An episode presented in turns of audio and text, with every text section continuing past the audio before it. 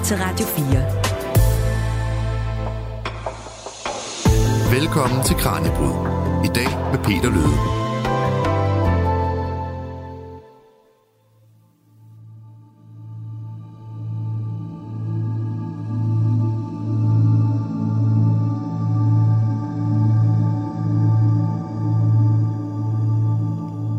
Gav vide, hvordan jorden så ud før der var mennesker, før der var dyr, planter, organismer og de der små irriterende bananfluer i mit køkken. Jeg har svært ved at forestille mig en verden uden, altså uden natur generelt, og jeg forestiller mig begyndelsen af sådan en dystopisk film, men selv i en dystopisk film, så er der jo spor af liv alle vegne, ødelagte og forladte højhuse, gul græs, en efterladt klapvogn, bunker af skrald. Og hvis man skal helt tilbage til før der var noget som helst, var der så andet end en kold og øde jordklode? Og hvordan skete det, at vi er gået fra ingenting til så mange levende væsener og så meget levende natur? Velkommen til anden episode af vores serie om livet, hvor vi dykker ned i et helt centralt spørgsmål. Hvordan begyndte livet? Til det spørgsmål er der ikke kun et svar, og derfor har vi fået fat i nogle forskere, der kan fortælle os, hvordan det hele begyndte, både inden for medicin, religion, astronomi og biologi. Og i dagens episode, der skal det altså handle om livet i naturen. Et stort mysterium, som vi skal udfolde lige nu. Mit navn er Peter Løde. Velkommen til Kranjebrød.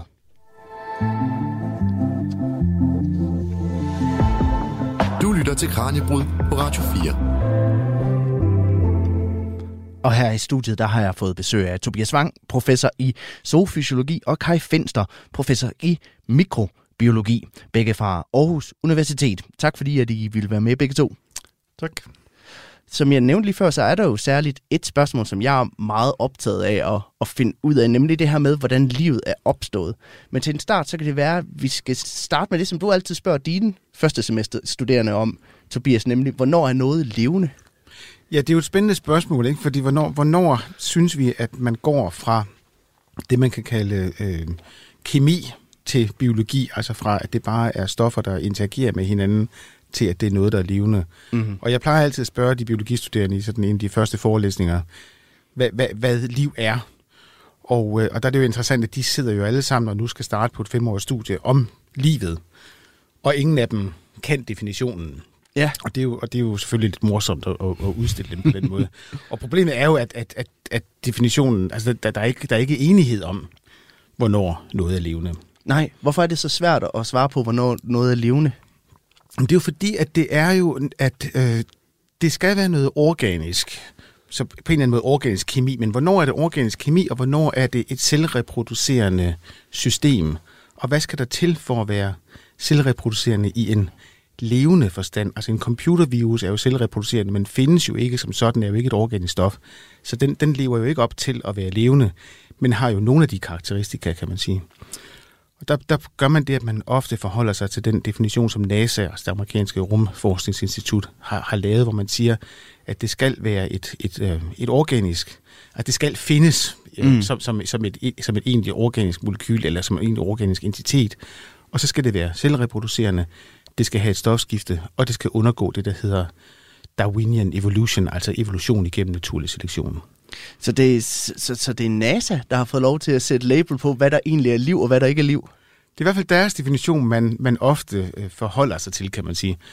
Det er jo nok fordi, at NASA har set, at den måde, de kan skaffe, eller fortsætte med at skaffe penge til deres rumforskning, det er jo ved, at man nu leder efter liv, fordi så gør man det jo til noget, som alle på en eller anden måde er interesseret i. Så der har nok været lidt marketing i over det, tror jeg. Hvad med dig, Kai? Hvad gør du der tanker omkring, hvad liv er? Altså jeg synes egentlig ikke, det er så svært at se, om noget er levende eller dødt. Jeg kan huske at som barn, da min øh, oldemor døde. Og jeg kan huske tydeligt, hvordan hun så ud, inden hun døde. Altså da hun var stadigvæk i live. Hun var gammel og syg. Og da jeg så skulle ned og se hende liggende i kisten. Og det var slet ikke nogen tvivl. Altså selvom jeg ikke vidste, hvad kendte hverken NASA's definition eller andet. Jeg var ikke i tvivl om, at der var en anden person. Altså, der var selvfølgelig den samme krop, der lå der, men altså, der var ikke meget af min oldemor tilbage i den krop, der lå der. Så på din vis var det sådan set ikke så svært. Nej. Uh, at se, om der var noget, der var levende eller ej. Og nogen uh, definerer øh, det, om der er liv eller ej, også ved, de siger, at øh, liv starter, når børnene er flyttet hjemmefra, og hunden er død. altså det er også en måde at definere det på, hvornår, en, hvornår livet egentlig starter. Altså, men det er selvfølgelig ikke det, vi skal snakke om her. Nej, fordi at det, det, det lyder lidt som om, at, øh, at det at være levende i din verden, det er lidt, det er lidt indbegreb af, at det modsatte er død. Jamen altså, for, for at kunne dø, skal man jo være i live. Nu skal vi snakke om det modsatte. Nu skal vi snakke om noget, som ikke er levende, og, og som skal blive levende. Og det er jo den der overgang, som øh, øh, er utrolig svært at øh, få et begreb om, fordi vi, vi, kan, altså vi kan rigtig mange ting i vores laboratorier, men vi kan ikke få tingene, som ikke er levende, til at blive levende. Mm. Altså helt den der overgang fra det, som Tobias nævnte, den der biokemi, øh, altså bare altså ikke biokemi, men kemi, organisk kemi, som er en forudsætning for, at øh, liv kan forekomme. Hvordan den ligesom tager det næste, det næste skridt og bliver til et, øh, øh, en levende organisme. Den overgang, den, øh, vi ved, at den skal have fundet sted, fordi alt liv præ- præsenterer sig jo som cellulært liv. Så det må være sket på et eller andet tidspunkt, men vi kan ikke reproducere den øh, overgang øh, med al den viden, vi har i vores laboratorier. Så der, er mange, der må være noget fundamentalt, som vi ikke har forstået. Og øh, som jeg nævnte til at starte med, så er livets oprindelse, det er jo noget, der er omgået af mystik. Det er noget, religion har prøvet at, at, at svare på i mange år. Filosofien har prøvet at finde svar på det. Biologer har prøvet at finde et svar på det. Jeg kunne godt tænke mig at tale lidt om de forskellige sådan, opfattelser, der er derude af, af, af livets oprindelse, som man har haft gennem tiden. Altså, hvad tænkte de gamle grækere om, om livets oprindelse? Altså, jeg ved ikke, hvor meget de tænkte om, øh, om selve livets oprindelse, men der findes jo alle mulige øh, historier omkring, øh, at altså, som regel er det et eller andet guddom, der involveres i det. Altså, det er, ikke, det er en kraft, som er anderledes end, den, end det, som livet selv er, og som på en eller anden måde tilfører den kraft til, til noget, som ikke er levende. Altså, der findes... Uh, altså man fortæller om Aristoteles, som har været en af de første virkelig berømte naturforskere, at han, uh, han, uh, han observerede og beskrev naturen. Og en af de ting, som han undrede sig over, det var, hvor, hvor kommer ålen egentlig fra? Ålen? En ål, ja. ja. Fordi han har, han har, det, når man fandt ål i Grækenland, så var de altid voksne. Mm. Man, har, man, har altid, man har aldrig set yngel af ål. Og nu, nu ved vi godt, hvorfor det er sådan, fordi ålen yngler et helt andet sted end i Grækenland. Men han så dem altid i forbindelse med øh, et eller andet mudderhul eller noget slam, så hans mest nærliggende forklaring var, at liv må opstå af noget uorganisk, altså af den her slam, som så på en eller anden mærkværdig vis fører til dannelsen af en ål, fordi man aldrig har set åleyngel. Så på, på sin vis var der, var der en model, som siger, at øh, hvordan den her livskraft ligesom bliver tilført slam, det kunne han jo kun spekulere over. Ja. Men øh, udgangspunktet var noget jord, som så ligesom i øh, det gamle testamente bliver af en guddommelig kraft gjort til noget levende. Så, det der, så på det her tidspunkt, der er, der er det her med videnskab og religion, det er blandet ret meget sammen, lyder det til. Jamen, det, man skældte slet ikke imellem de her ting. Altså, det, at øh, guderne var til stede og, og, og vekselvirkede og indgreb i vores liv, det var noget fuldstændig grundlæggende. Altså, det, altså, man kunne slet ikke forestille sig et liv uden, øh, at det også var en form for øh, Guds rige, som ja, i grækernes øh, verden var Zeus og alle de forskellige guder, der ligesom øh, interagerede med ham, Hera og øh, Thor, hvad det, hvad det nu var mm. af guderne, som, som øh, reagerede i deres pantheon, som påvirkede menneskenes øh, daglige liv, men også vækse, altså, øh, påvirkede, hvordan noget uorganisk kunne blive til noget organisk. Ja. Nu er vi jo ikke øh, religionsvidenskabsfolk, så det er nok begrænset, hvor meget øh, klogskab vi kan kaste ud over den slags. Altså, vi må hellere komme over i den mere, ja, lad os gøre det. Den mere gøre det. grundlæggende videnskabelige ja, del af den. Øh, for jeg stødte på et udtryk i forbindelse med, med researchen det her program, et, et, et udtryk, der hedder spontan genese. Og det, det kan være, at vi skal tale lidt om, hvad, hvad det betyder. Ja, altså det er egentlig det, vi, det, vi uh, skal, skal, skal, skal snakke om. Hvordan kan noget uorganisk blive til noget organisk? Ja. Eller til noget levende? Og det er, det er noget, der går tilbage til, egentlig også til Aristoteles, altså den her spontane genese, at slam bliver til en ål, den har man ligesom forfulgt igennem uh, historien. Så var det, uh, altså der findes alle mulige, for, det, for eksempel det, at man, man fandt mediker i noget kød, mm. uh, og hvordan, hvis man ikke har observeret det godt nok, så havde man så ikke set den flue, der lagt æg som så gav ophav til de her mediker, som så bliver til fluer. Så der var også nogle forestillinger om, at okay, øh, fluer, mediker, de kan opstå spontant i kødet, indtil man lavede et meget simpelt eksperiment, hvor man pakkede kødet ind i noget gase, som gjorde, at fluerne ikke direkte kunne komme til at lægge æg, og så var det selvfølgelig ikke nogen mediker efterfølgende. Så det var en meget simpel måde. Men den, øh, den, den mest øh, grundlæggende gentrivelse af spontan genese, det er egentlig Pasteurs eksperimenter, som øh, han gennemførte i midten af 1900-tallet. Ja. Hvor han, øh, altså på det tidspunkt var man, var man kommet så langt, at man ikke kunne forstå, hvordan nogle forgeringsprocesser bliver sat i gang. Spastør havde forsket i forgering, især i forbindelse med vinforgering, hvor vin gang imellem bliver til eddike, en gang imellem bliver til alkohol, og det har skabt en masse øh, økonomiske problemer for de her vinbønder. Så han var meget optaget af at forstå forgeringsprocessen. Og han lavede nogle eksperimenter, hvor han lavede en slags øh, bouillon, en slags hønsekødsuppe, puttede det i en, en særlig flaske, som hedder svanehalsflasken. Og så øh, gør han det, at han, øh, han øh, lå flasken stå åben, Altså han først varmede han suppen op, så lå han flasken stå åben, og hvis den havde en speciel udformning af den der svanehals, sådan at luften kunne komme til, men ikke støv fra, fra luften, mm. så, så skete der ingenting efter den her suppe var kogt. Hvis han så efter et stykke tid øh, f- øh, lå suppen løbe igennem den her svanehals, så den kunne få fat i noget af det støv, det lå i, øh, ud, i mundingen af den her flaske, så gik det ikke særlig lang tid, før der groede alt muligt mærkeligt i den her flaske.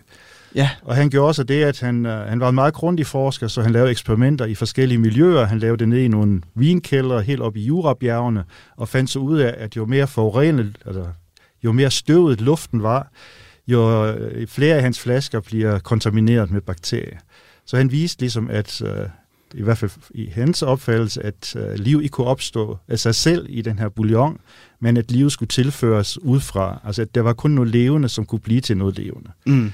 Og det sætter jo sådan set en stopper for vores diskussion. altså, hvis det er tilfælde, så går vi jo i ring, så, vi ikke, så kan vi aldrig komme til livets oprindelse, fordi for at det kan... Den vil for, altid komme et andet sted Ja, fra. for at det kan være liv, skal det være liv. Men det vi skal jo for, det vi skal finde ud af, det er, hvordan kan vi komme fra noget, der ikke er liv, til noget, der er liv. Ja.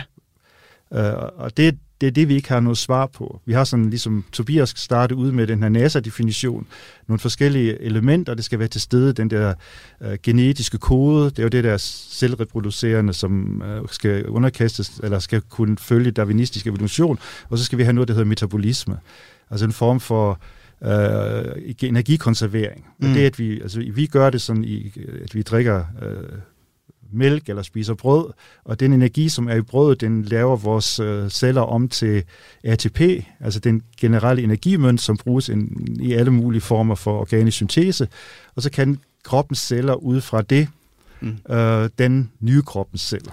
Så, så spørgsmålet i dagens program er egentlig, hvordan kommer vi fra ingenting og så over til, til det? Ja, vi kommer ikke, det er ikke ingenting. Altså, ingenting så vi helt tilbage før Big Bang, og det kan ikke engang kosmologerne sige noget om. Altså vi starter ud med, at der er noget, mm. men det noget er bare ikke levende. Så vi okay. har alle tingene på plads. Vi er på jorden for cirka 4,5-6 milliarder år siden. Månen er blevet dannet. Jorden er der. Vi har alle de forskellige øh, atomer på plads. Vi har kulstof, vi har kvælstof, vi har ilt, vi har brint, vi har fosfor, vi har svovl. Vi har alle de her øh, kofaktorer som kover, molybdat, øh, jern. Alt er der. Så nu skal vi bare have lavet det om til noget, der er øh, i overensstemmelse med NASA's definition. Og Tobias, det var noget med, at der var en flamsk kemiker, der hed øh, Jan Baptista van Helmont, der øh, lavede en opskrift på livet. Er det ikke rigtigt? Jo, det var jo så før øh, Pasteur, ikke? Hvor, hvor, han, ja. hvor han sagde, at man skulle tage noget halm og, og, og en, en gammel skjorte og lægge hen i hjørnet, og så ville musene opstå af sig selv i løbet af, jeg tror han sagde to eller tre uger, jeg kan ikke helt huske, hvor mange dage det skulle være. Men det, det var jo et udtryk for den her spontane genese, altså at man troede mm. langt, altså helt op til Pasteur var det øh, almindeligt anerkendt, at, at, at liv var noget, der opstod, og, og det er vi jo klar over i dag, at, at, at det gør det ikke, og, og, og det sandsynligvis er, altså det er svært for livet at opstå, men alligevel kan man sige, nu, nu nævnte Kai, at vi skal tilbage til, til 4,5 milliarder år siden. Altså noget af det, der er interessant, er jo, at, at, at livet til synligheden opstod meget kort tid efter i geologisk sammenhæng, at tilstandene tillod det. Så, mm. så man kan også vende argumenter rundt og sige, ja, det, det, er ikke, øh, det er ikke noget, der sker hele tiden, eller hvert minut, men der er en rimelig stor sandsynlighed for, at det vil ske, hvis øh, de, de rette tilstande er der.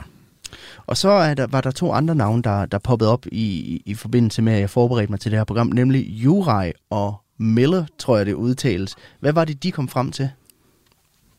Jamen, der er et meget bes- berømt forsøg af, af, af Miller, som var phd studerende hos, hos Yuri, og Yuri havde fået Nobelprisen. Yuri, ja. ja. Yuri havde fået Nobelprisen øh, nogle år tidligere for, for opdagelsen af tungt vand, og turnerede verden rundt og holdt foredrag omkring øh, planeterne, og, og, og filosoferede over, hvordan liv kunne være opstået. Og så den havde egentlig en, en, sådan en klassisk fortolkning, som havde været der siden Darwin, om at hvis man nu forestillede sig, at der var ammoniak og, og CO2 og så videre til stede, om der så kunne opstå noget levende ud af det.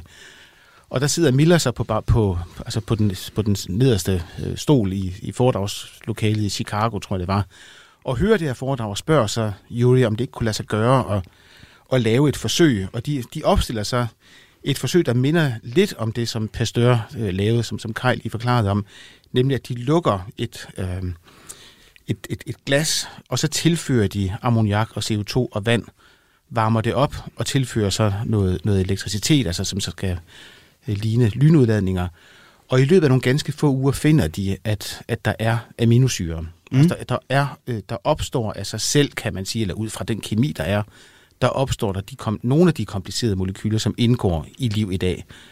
Og det blev jo publiceret i Nature med det samme, fordi det jo viste, at, at det er muligt at forestille sig, at med de rette omstændigheder, så opstår de her organiske molekyler, som er en del af det, der skal indgå i liv.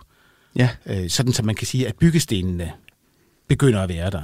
Men der er jo bare rigtig, rigtig langt fra at have byggestenene, til at de skal samle sig og blive til en celle med en membran, som kører stofskiftet inde, inde i den membran, og som har et, øh, et genetisk materiale, som kan overføre information til den næste generation. Mm. Så man kan sige, at det, det, at man har byggestenene, er jo det er selvfølgelig vigtigt, og det, det er et klassisk studie, men de viser jo ikke, at liv opstår. De viser bare, at den organiske kemi opstår ud af den inorganiske kemi. Og om lidt, så skal vi høre, hvordan det første liv opstod på jorden. Men jeg tænker, vi skal høre lidt mere om de her to forskere, Yuri og Miller, der kom frem til en helt central og banebrydende teori.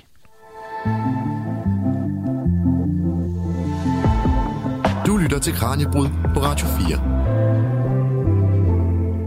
Mit navn er Peter Løde, og vi er i gang med Kranjebrud, hvor vi i dag dykker ned i livets oprindelse for at forstå, hvordan både menneskeliv, dyreliv og planteliv er blevet til.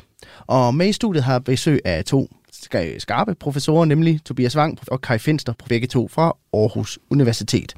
Og vi har talt lidt om det her med, hvornår noget er levende, og hvornår noget ikke er levende, og vi, hvordan vi ligesom har forstået livets oprindelse gennem tiden, gennem det her spontan genese. Og nu er vi nået frem til 1950'erne. Vi har lige hørt om, om Yuri og, og Miller, der laver det her eksperiment.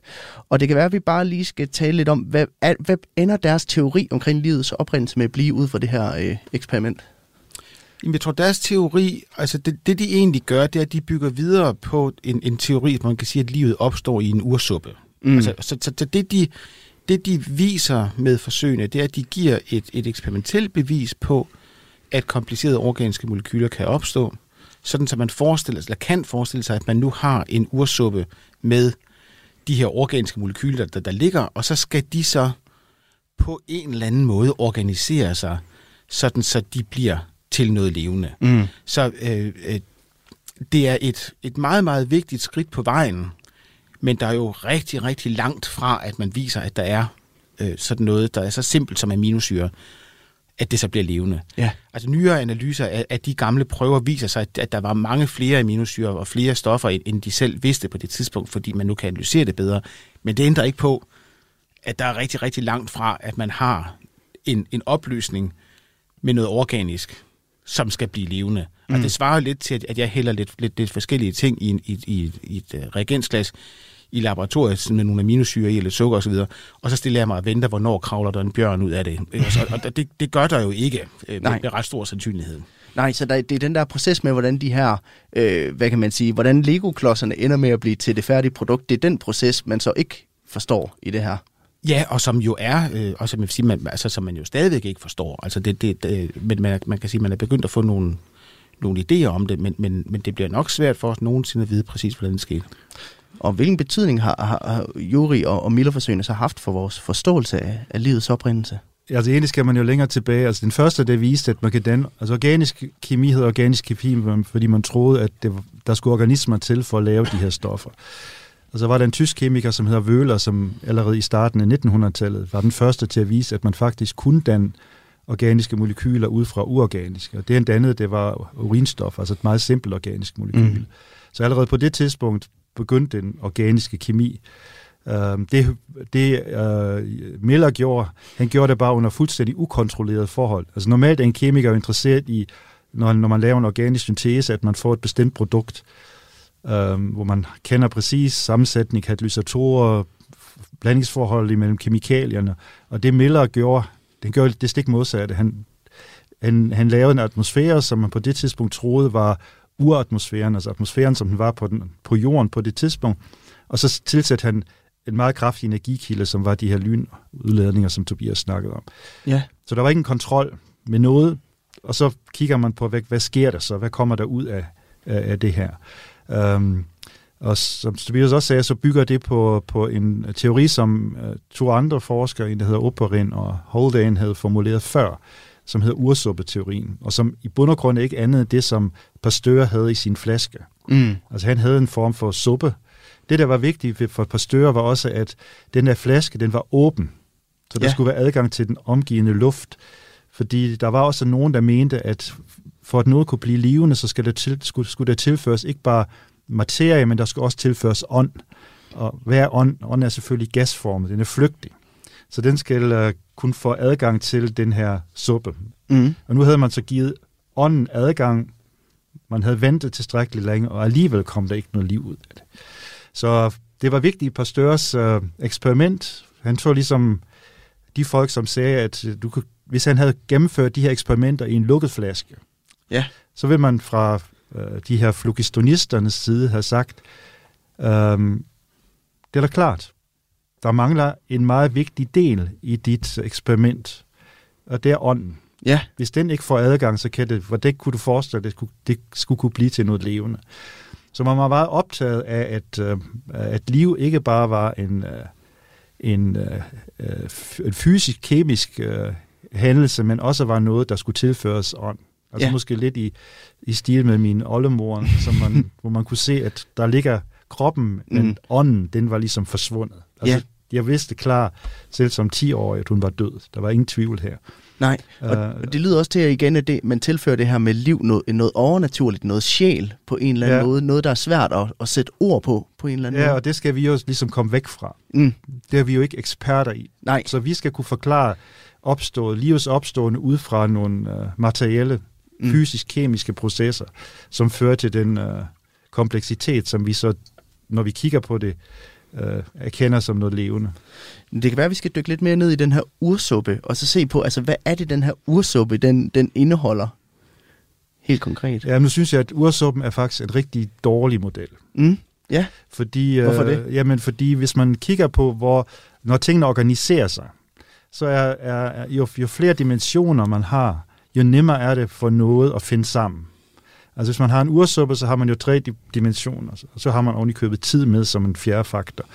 Så tingene kan diffundere i alle mulige retninger. Så noget, som skal føres sammen, har rigtig svært ved at finde sig. mm, Så hvis man øh, lægger det hele ned på, på en overflade, altså der findes også nogen, der siger, at vi skal væk fra ursuppen, og vi skal snakke om overflader, hvor de her øh, molekyler, som er byggestenene, måske dannet ved Miller-Urey-processen, de kan organisere sig. Og det kan være lærepartikler, som har forskellige ladninger, typisk negativ ladning, øh, som de her organiske molekyler kan sætte sig på.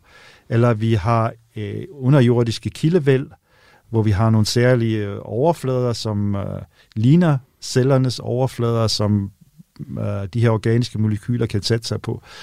Øh, og det er meget mere i den retning, man tænker i dag. Altså ursuppeteorien er egentlig mere sådan en, øh, kan sige, en anekdotisk øh, måde at forklare tingene på. Den er meget ind, altså sådan, den er meget, altså man kan nemt forestille sig en Mm. ursuppe. Man kan bare åbne en, altså vi laver en suppeterning, kaster den ned i noget vand, så har vi sådan set en ursuppe. Alle tingene er der. Der er noget DNA, der er noget RNA, der er noget nukleotider, der er fedtsyre. Altså alle tingene er til stede, men det vil aldrig blive til noget. Mm.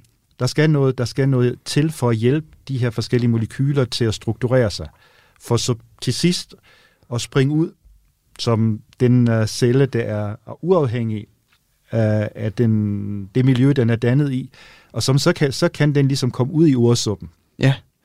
Men det kan ikke opstå så, i så, ursuppen. så det er mere et, ursuppen er mere et billede, end det er en reel teori. Et dårligt billede, egentlig. ja, og jeg tænker, at lige om lidt, så skal vi høre lidt om, hvordan det første liv, det opstod her på jorden.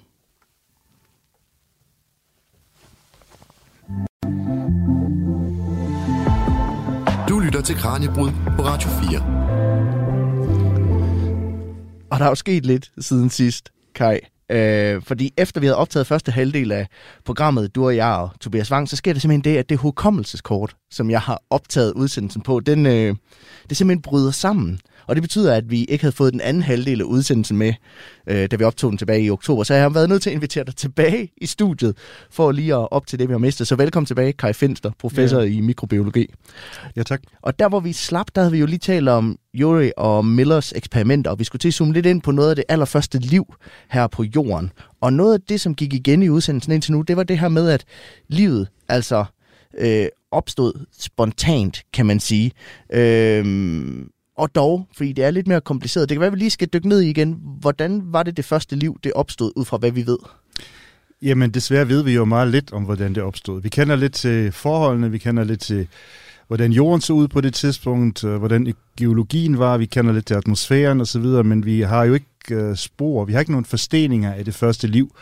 De første forsteninger, vi har, som bevidner, at der var liv til stede, de er cirka er knap 4 milliarder år gammel. Ja. Altså, det er også lang tid, men øh, på det tidspunkt øh, var liv allerede ret udviklet. Ja. Altså selvfølgelig ikke så udviklet, som liv er i dag, men mange af de øh, biokemiske øh, stofskifterveje osv., de var på plads på det tidspunkt. Så vi har ikke nogen vidnesbyrd om det første liv, og der er faktisk et stort spring fra resultaterne, som Miller og Urey opnåede i deres eksperimenter til det første liv. Mm. Altså det, man skal forestille sig, det var, hvis man nu bare tog øh, i sit kemikalieskab, eller for den sags skyld også bare tage en suppeterning, som indeholder stort set alle de ingredienser, som en høne indeholder, og bare putter den i vand, og så sætte sig og kiggede. Ja, så kommer der jo aldrig en høne. Der kommer aldrig en høne, og man vil bruge rigtig, rigtig lang tid og spille rigtig meget tid af sit uh, gode liv, til, hvor det ikke sker noget. Så den der spontanitet i livets opstående, den er vi øh, måske på vej til at forstå, men vi er langt fra at kunne lave liv på baggrund af de byggesten, som Miller og Yuri fik bygget i deres øh, første eksperimenter. Og, og nu nævnte du, at det, det første liv, vi har kunne finde altså fossiler af, eller forsteninger af, det er sådan cirka 4 milliarder år gammel. Altså, hvornår er vi tilbage her, når vi taler det allerførste liv? Jamen, det er jo et spørgsmål om, hvordan man anser øh, jordens udvikling. Altså, jorden er jo de her cirka 4,5 milliarder år gammel.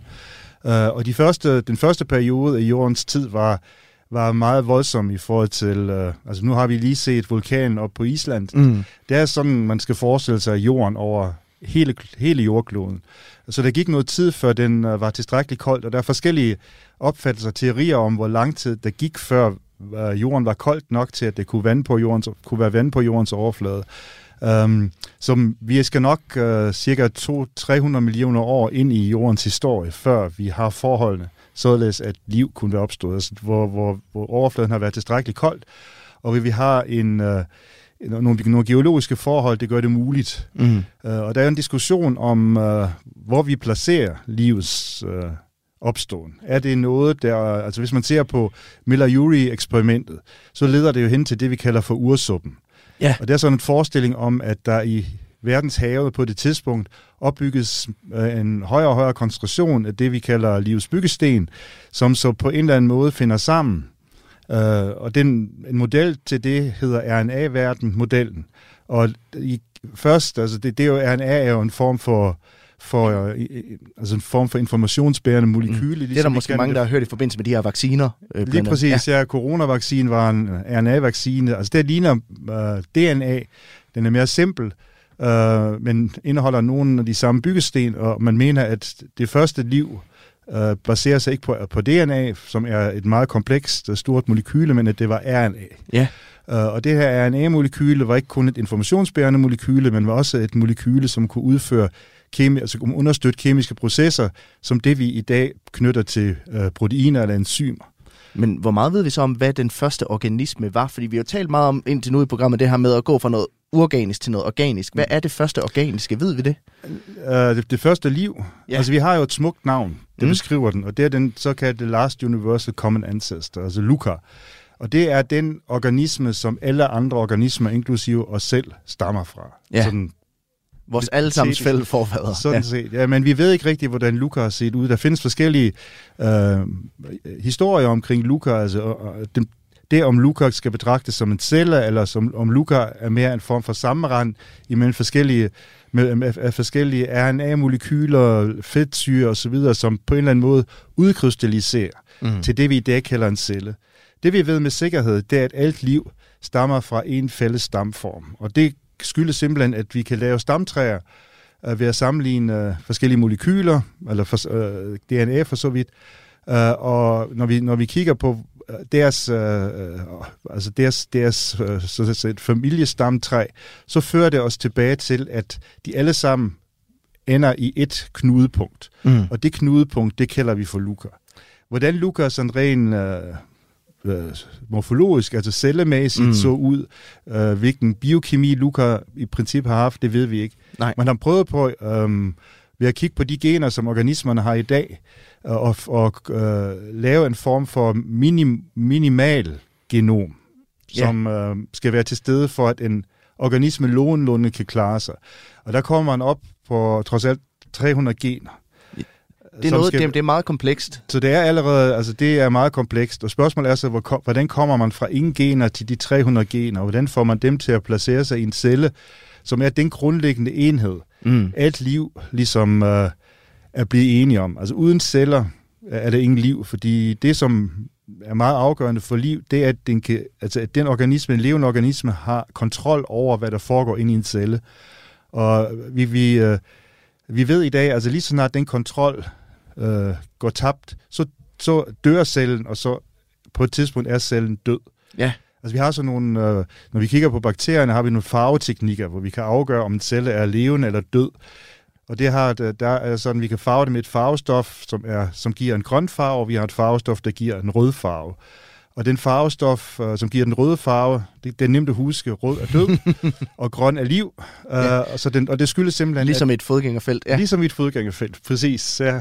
Um, og det skyldes simpelthen, at den røde farvestof er så stort molekyle, at den kun, kun kan komme ind i cellerne, når der er huller i cellemembranen. Mm. Altså når den der celle ikke længere har styr på, hvad der foregår inde i cellen. Så kan den her farvestof gå ind, binde til DNA, og så, hvis vi kigger på den ved, nogle hjælp, ved hjælp af nogle specielle mikroskoper, så kan vi simpelthen se, at, at cellen fremtræder rødt. Ja. Og så er det ens betydende med, at den celle er død. Ja, okay. Så det, uh, det, det, og det, det, der er sket forud, er, at cellen har simpelthen mistet kontrollen over sig selv. Der kom huller i membranen. Den kan ikke længere opretholde en, uh, et potentiale over membranen, altså det, som er nødvendigt for, at den kan lave energi, eller kan lave ATP, som er det energimønt, som organismerne bruger, og så kollapser hele herligheden, når cellen dør.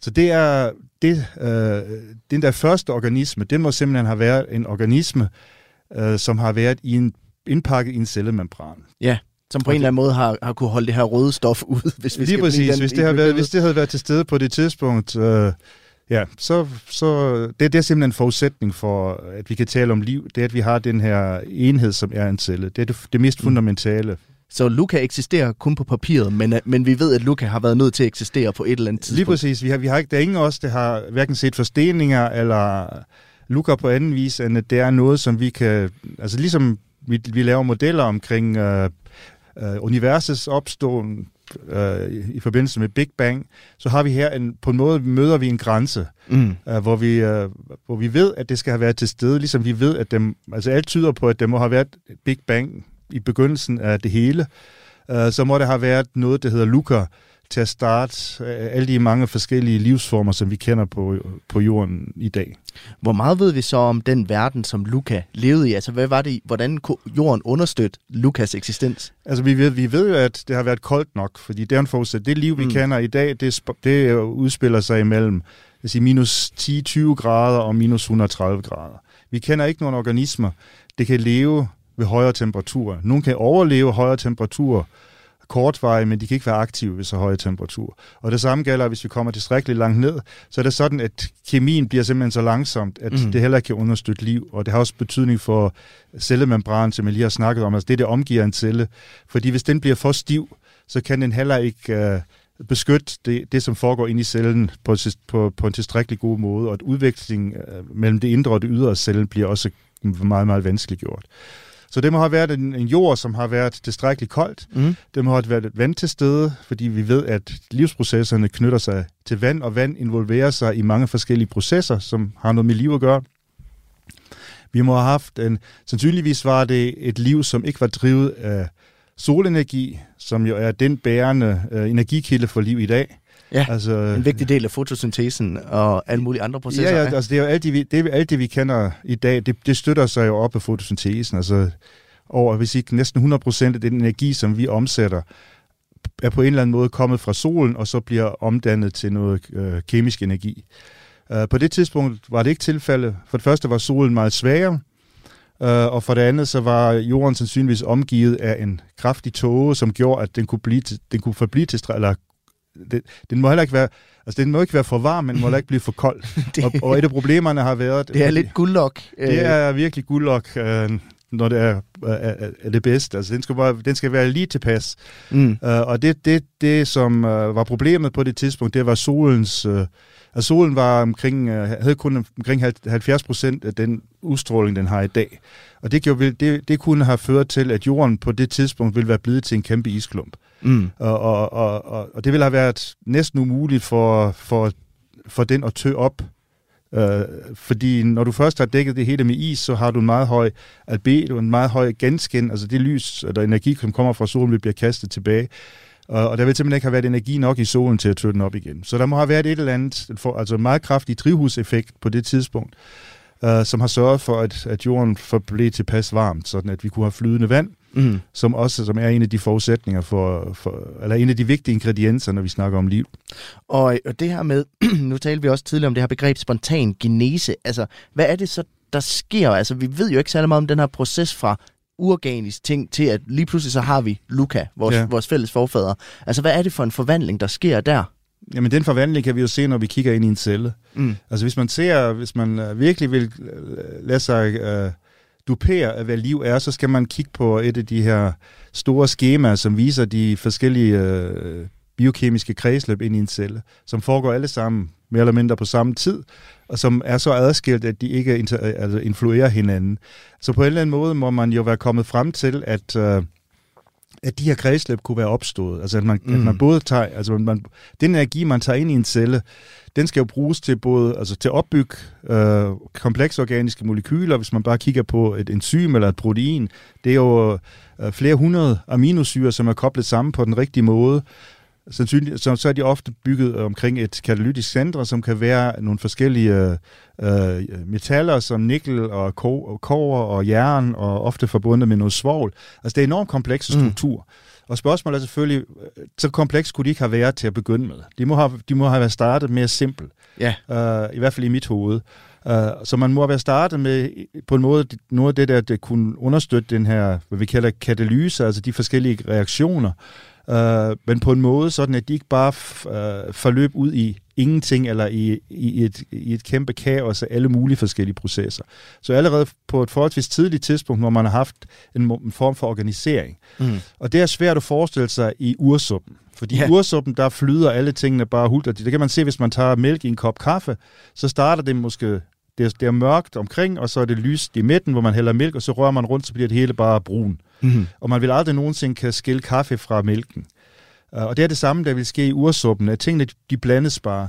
Så en af de, uh, synes jeg selv, mere overbevisende uh, opfattelser er, at uh, liv er opstået ikke i, ikke i ursuppen, men på havbunden.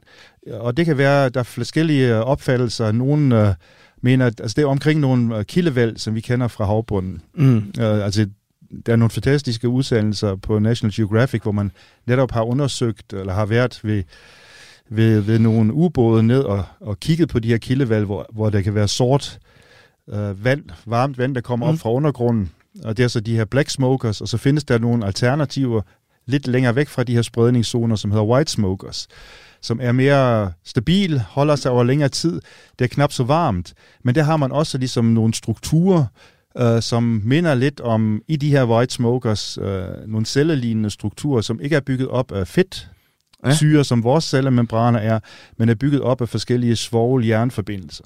Ja. Og der er nogle øh, teorier, som siger, at de første celler opstod i de her white smokers, kapslet ind i de her jernsvovlmembraner, som så gradvis, og det er, jo, det er jo igen fortællinger, fordi vi kender resultatet. Vi ved, at resultatet skal være en celle. Vi kender facit, men vi regnestykket... kender facit, regnestykket indimellem, så, så, så, så, gæsser, så gætter vi os mm. frem.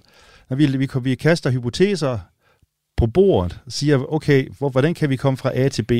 Og her i det tilfælde, der kommer vi ikke fra A til B, der skal vi komme fra A til A1 til A2 til A3, og måske på et eller andet tidspunkt. Og, det, og er vi langt fra før vi kommer til B. Men vi kan, vi kan formulere nogle forskellige hypoteser, som vi kan teste i laboratoriet.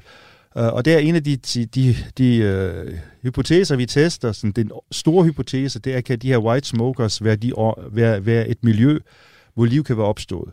Og så kan man kigge på sådan en white smoker og dissekere den, skære den i, uh, ligesom man dissekerer en krop, og finde ud af, hvad, over, ja. Ja, hvad, hvad består den egentlig af, og kan vi i laboratoriet genskabe nogle forhold, som ligner de her white smokers. Og så prøve på at få gradvist opbygget mere og mere viden omkring de processer, som kan føre til, at sådan en white smoker kammer, som det jo er, som består af de her, som er omsluttet de her jernsvogelmembraner, kan den på en eller anden måde konverteres til en celle, som løsner sig fra de her white smokers, kommer op i, i, i vandet, og så lever lykkeligt til den på et eller andet tidspunkt forvandles til en, eukariotcelle, som så kan blive til et menneske. Som, ja, 2,5 milliarder år efter.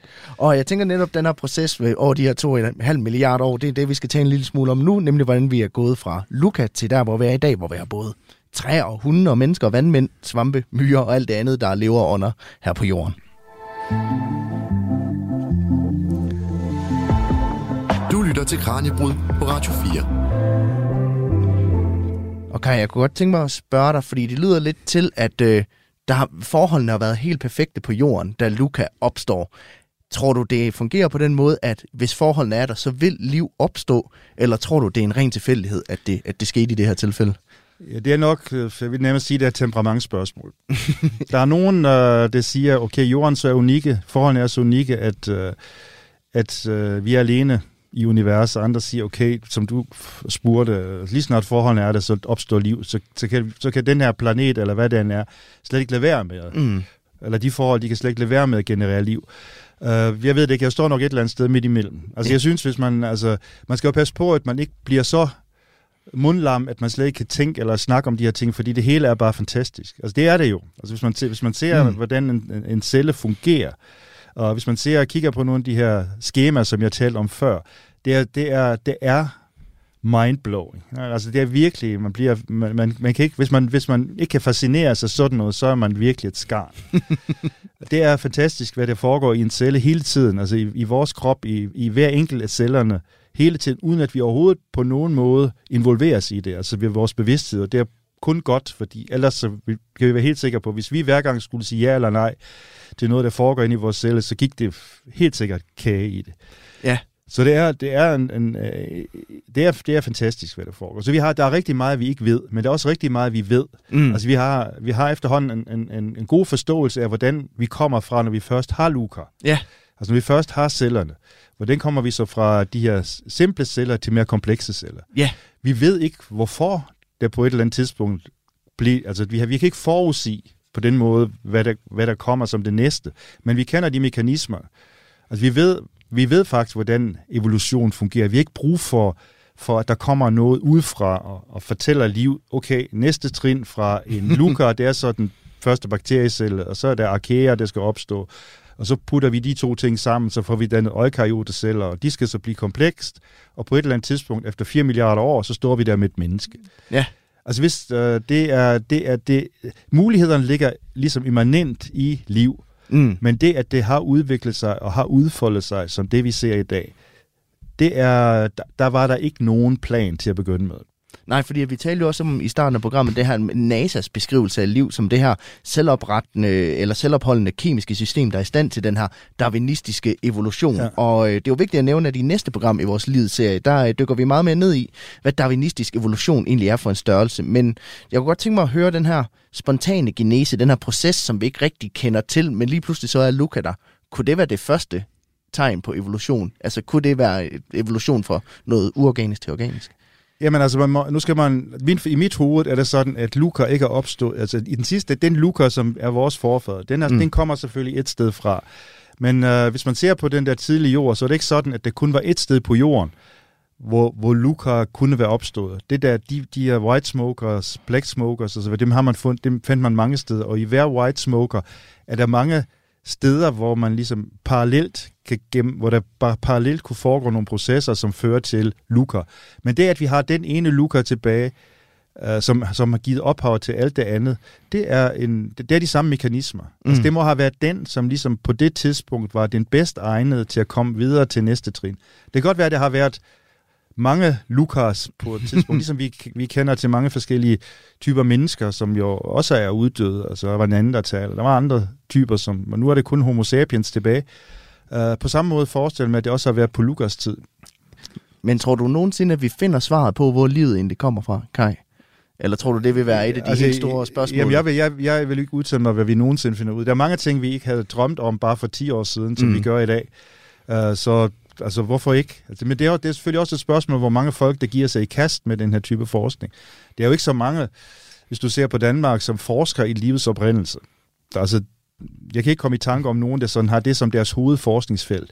Uh, og det er svært at få, få penge til det, medmindre man kan sige, at det fører til et eller andet fantastisk medicament, eller det kan fjerne CO2 fra atmosfæren. Altså, det er svært mm. at få forskning, få penge i dag til de der meget grundlæggende spørgsmål ja. Øh, men hvad ved jeg? Det kan være om 100 år, Øh, så har vi fundet ud af, at det er, egentlig, det, det, er, det er sådan set det spørgsmål, vi kan kaste alle vores kærlighed over, og det, det, det skal vi gøre meget mere ved ja, for, for hvad kan vi bruge svaret til i sidste ende? Hvis vi nu finder, altså, det, kommer det til at ændre noget som helst, at vi egentlig ved? Mm, øh, nej, men altså, hvad kan du bruge H.C. Andersens historier til? Altså, det er jo ikke et spørgsmål om brug eller ikke bruge. Det er jo, vi er mennesker, vi vil vide, hvad det er omkring os. Øh, Hvad, hvad, hvad kan du bruge Big Bang til? Altså, det er jo sådan set ligegyldigt for det næste jul, du skal holde. men det er da fantastisk, at vi kan forstå den slags ting, og at vi kan ved, hvad vi ved, at øh, jorden er rundt, og at den græser omkring solen, og der findes mange galakser. Nogle ting, vi ikke vidste bare for 100 år siden. Altså, jeg synes, at det er, det er berigende for mig, men jeg kan ikke bruge det til en skid. Nej. Altså det er jo, det, det, hvis jeg skal bruge, øh, hvis jeg skal slå et sim i væggen, så er det ikke Big Bang, jeg skal bruge, så bruger jeg en hammer. Ja. Men det gør mig da rigere som et menneske. Det er derfor, jeg læser bøger, det er derfor, jeg hører musik. Så det hører, det, jeg synes, det hører ind i samme, uh, i samme kategori som, uh, som kultur, Mm. altså uh, litteratur og musik og så videre. Så Man kan jo også sige, at det er et svar, vi som menneskehed har søgt svar på i flere tusind år, det her med, hvor kommer vi egentlig fra i sidste ende, ikke? Ja, jamen, du kan jo se nu, uh, altså der er jo mange, der laver slægtsforskning. Mm. Mm, så hvis man ser på Viborg, der er der arkiv, min svigerfar, han var meget optaget af slægtsforskning, så han tog de Viborg sammen med nogle venner, og så undersøgte de, hvor hans familie kommer fra. Hvad kunne han bruge det til? Altså, det kunne det være meget sjovt for ham at vide, hvor, hvor mange generationer landmænd der har været før ham. Men ja, han gør det jo af ren af glæde, og fordi han synes, det var sjovt at lære noget omkring sig selv. Og det, øh, det er det jo. Ja. Altså, jeg blev jo biolog, både fordi jeg var optaget af økologi og så videre, men jeg også blevet biolog, fordi jeg er optaget af det spørgsmål, hvad er liv egentlig for en størrelse? Og øh, vi begynder så småt at løbe tør for tid, Kai. Altså, men jeg kunne godt tænke mig at høre her til sidst, der er jo mange debatter om, hvordan livet opstået. Er der noget, du selv glæder dig til at få svar på i, i hele den her store debat? Jamen, der er jo ikke noget, jeg glæder mig til at få svar på. Det er jo, altså, jeg, jeg ville blive allergladest, hvis der var flere folk, der gav sig i kast med at undersøge det. Mm. Kai Finster, mange tak, fordi du har lyst til at vende tilbage til studiet og gøre os klogere på livets oprindelse. Det var en fornøjelse. Og øh, det var altså Kai Finster, professor i mikrobiologi på Aarhus Universitet, jeg havde besøg af. Og tidligere i programmet, der medvirkede også Tobias Wang, professor i zoofysiologi på Aarhus Universitet. Du lytter til Radio 4. Det blev altså det, vi nåede i dagens udgave af Kranjebrud her på Radio 4. Det her det var andet afsnit i vores serie om livet, som vi sender her hen over julen. I serien kan du se frem til programmer om blandt andet livet i religionen, biologien og lægevidenskaben. Og i morgen der får jeg igen besøg af Tobias Wang og Kai Finster til en snak om evolution. Du kan finde alle afsnit i serien sammen med alle de tidligere udsendelser i Radio 4's app, som du kan installere på din telefon via App Store eller Google Play. Ellers så kan du selvfølgelig også tænde for din radio igen i morgen kl. 12.10. Programmet her er produceret af Videnslyd for Radio 4. Mit navn er Peter Løde. Tak fordi du lyttede med. Det er min sidste måltid. Jeg skal dø lige om lidt. Hvordan skal jeg dø? Mange vidunderlige gæster har spist deres sidste måltid hos mig. Min fars rummelighed kom lidt på prøve, da jeg sagde, at jeg havde været sammen med en kvinde. Sammen har vi talt om liv, død, om mad og om det eftermæle, som ingen af os undslipper. Jeg hedder Lærke Kløvedal, og jeg er vært på det sidste måltid. Du kan lytte med i Radio 4's app, eller der, hvor du lytter til din podcast. Radio 4. Ikke så forudsigeligt.